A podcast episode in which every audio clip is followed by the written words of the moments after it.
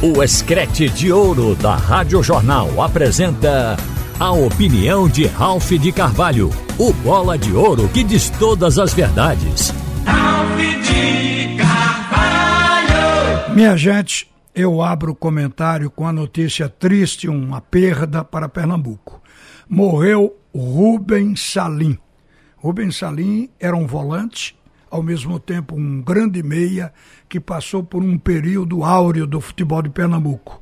Ele jogou no esporte e no Santa Cruz. No Santa Cruz, ele era treinador de base, virou treinador de base, inclusive. Então ele tinha maior ligação até com Santa Cruz, mas jogou no esporte.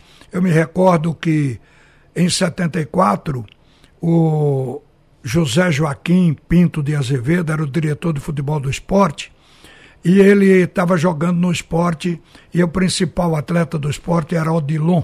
Odilon chamado Odilon 78, o Salim jogava no meio campo. Quando o Cilinho chegou também para dirigir o esporte, Salim estava na ilha. Era um jogador absolutamente importante, de grandes lançamentos. E no Santa Cruz também. O Salim, originalmente, na verdade, ele era paulista. Ele nasceu em São José do Rio Preto, mas se tornou um pernambucano de coração. É, a esposa dele é daqui, é era dentista ou é dentista, e o Salim ficou aqui. E foi um amigo que nós fizemos. Eu sinto muito a morte de Salim. Morreu aos 76 anos, morreu hoje. Gozado é que logo cedo eu recebi uma mensagem para falar aqui na rádio pedindo sangue para ele, que ele estava hospitalizado. E agora, quando eu chego aqui, que piso no estúdio, a informação da morte de Rubens Salim. Ele começou lá por São Paulo, jogou no Noroeste, jogou no São Bento, jogou também no Fortaleza, no CRB, aqui em Pernambuco, ele jogou no Maguari, no América e jogou no Esporte Santa Cruz. Era um jogador de grande valor técnico e terminou trabalhando na base, sendo treinador da base do Santa Cruz. Até o João Maradona estava dizendo que quando chegou porque João Maradona foi jogador do Santa Cruz, ele disse, olha, quando eu cheguei, o meu treinador era Rubens Salim. Todos gostavam demais de Rubens Salim. Eu tenho que comentar aqui pequenas coisas hoje, porque a gente não quer deixar passar alguns assuntos.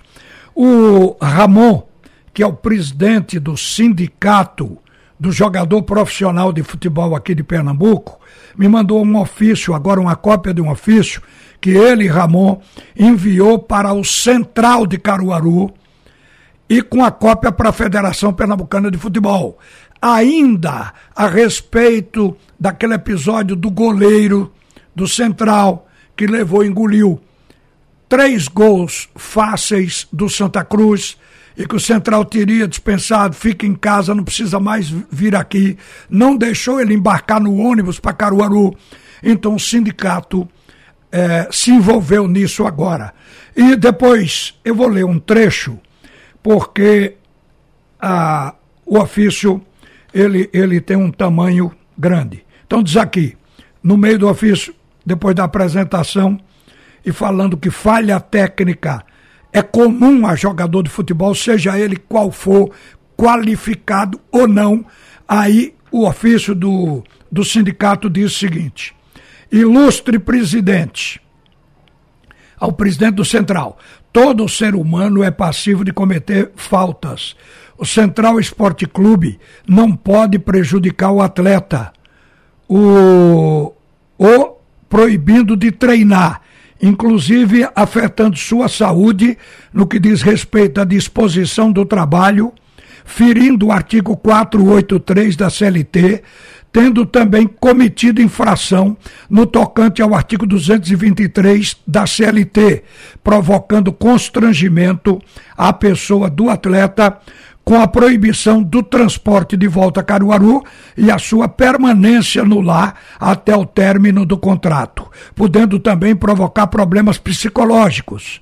Pode o atleta pedir a demissão indireta, sendo forçado o clube a pagar todo o contrato, inclusive as verbas rescisórias e a desportiva. Em razão disso, solicito ao ilustre presidente tomar as decisões que não devam afetar o jogador, cumprindo o contrato de, de trabalho integralmente e o que determina a lei. Ramon da Silva Ramos foi quem assinou.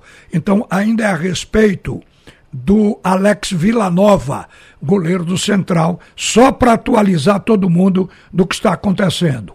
Uma outra coisa também.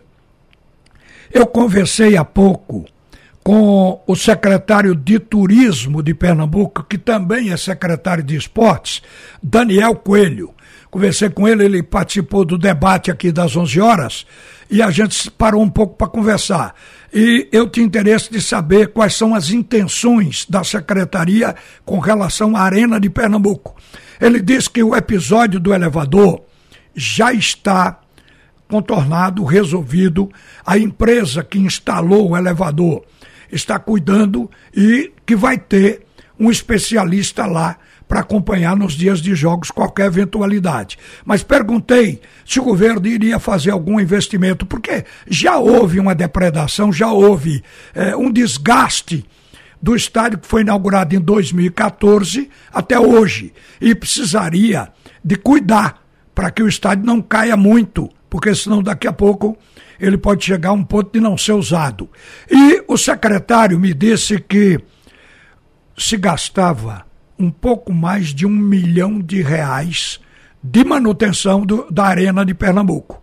E esse governo, ao chegar, sentiu que alguma coisa podia ser cortada, havia um supérfluo nesse valor e foi reduzido para 700 mil. É um custo alto, viu, gente? 700 mil por mês no estádio é um custo alto. Segundo o secretário, ele disse que não pode jogar isso nas costas do povo. O Estado vai manter esse gasto de 700 mil por mês, mas não tem nenhuma condição, nem seria razoável fazer qualquer investimento, porque aí demandaria mais dinheiro, que ele diz dinheiro do povo. Então, não há uma perspectiva de investir no esporte, no, no estádio. O que pode acontecer é que o dinheiro chegue através do faturamento. Ele diz que vai abrir o estádio para para eventos, para tudo, e ele disse que já tem uma lista de eventos e que o próprio esporte já teria pedido, porque a Ilha do Retiro vai entrar em, em reforma e o esporte vai fazer a chamada dos seus jogos para lá. O estádio já vai automaticamente pegar um, uma fatia financeira é, para complementar. Então, esse dinheiro tem uma possibilidade de entrar como investimento. Mas o fato é que não há nenhuma previsão para isso, mas ele garante que vai deixar o estádio como está, como esse governo encontrou. Foi o que eu ouvi. Agora, eu sugeri, eu digo, olha, o que precisa é persuadir os clubes, essa, essa persuasão aí inclui dinheiro. Persuadir os clubes a que eles deem uma cota de 30% a 40% dos seus jogos durante todo o ano para que eles sejam realizados na arena.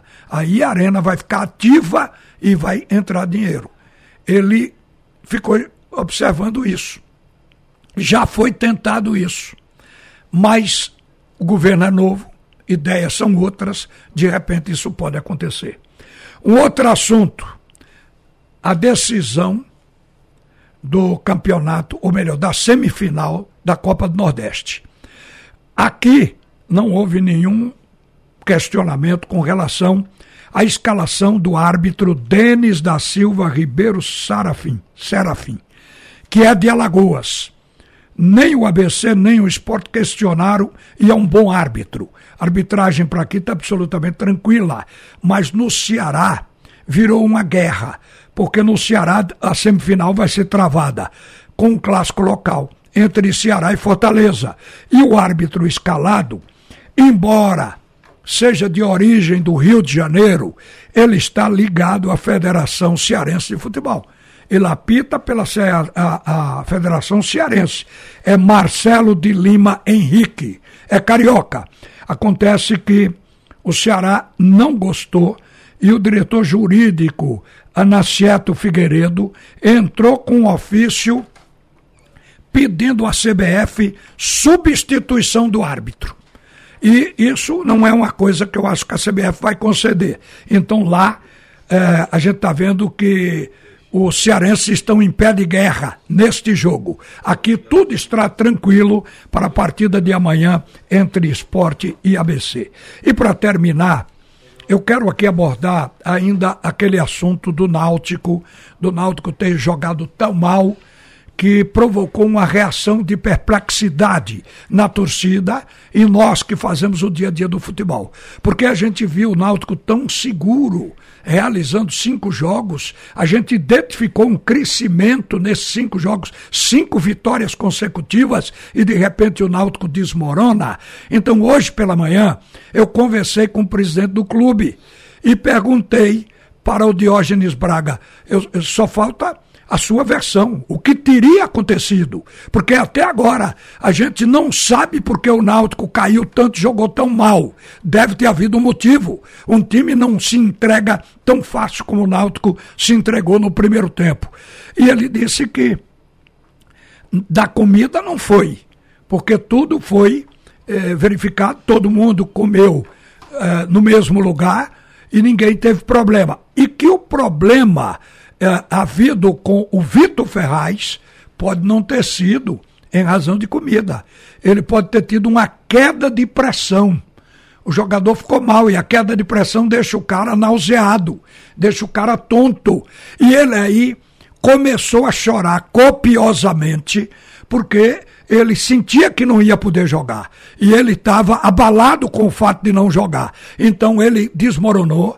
E na hora que os jogadores saíram do vestiário para entrar no campo, foi conduzida a maca com o Vitor Ferraz deitado. E os jogadores passaram olhando para Vitor Ferraz com aquela fisionomia carregada. Eu aí me lembrei do que aconteceu na Copa de 98 na França. Vocês se lembram? Que o fenômeno teve uma convulsão, passou mal, o companheiro de quarto dele, que era o, o o, o nosso lateral esquerdo, é, Roberto Carlos. Roberto Carlos depois deu uma declaração, ele realmente passou mal, e os, os jogadores da seleção ficaram emocionalmente afetados por não contar com o jogador que era a locomotiva que puxava o trem, o centroavante, o Ronaldo Fenômeno, e consequentemente aquilo abalou. Esse abalo é emocional é no psicológico. Quando a gente diz que um jogador amarelou, e eu vou aqui justificar a expressão que eu usei, é quando ele é afetado emocionalmente. Independe dele ser craque, independe dele ser rodado, cascudo, qualquer coisa. Qualquer um de nós. O cara pode ser um, um baita intelectual ou pode ser um analfabeto ele tem o mesmo efeito. Ele pode sofrer emocionalmente, de repente, alguma coisa o constrange e ele entra numa verdadeira depressão. Então isso pode ter acontecido com o plantel do Náutico, de ver a figura do Ronaldo Fenômeno, que aí eu estou transportando para Vitor Ferraz, que de repente se transformou no mais importante jogador do time, vê que o Vitor Ferraz não ia entrar e pode ter faltado confiança. O que é que faz o jogador ter esse tipo de coisa, inclusive ficar impressionado e cair? É também grau de responsabilidade. Você fica com medo de decepcionar porque a torcida está esperando por todos eles e o medo de decepcionar leva o emocional a funcionar. E isso aí é o que a gente traduz como amarelão. Mas não é o caso a que eu quero me reportar. O time do Náutico, que jogou lá contra o ABC no Frasqueirão em Natal, vai se apresentar agora à tarde para trabalhar, para treinar. E nesta hora é que o presidente vai ouvir dos jogadores, as outras pessoas vão ouvir dos jogadores o, o que é que eles acham que aconteceu, o que teria acontecido.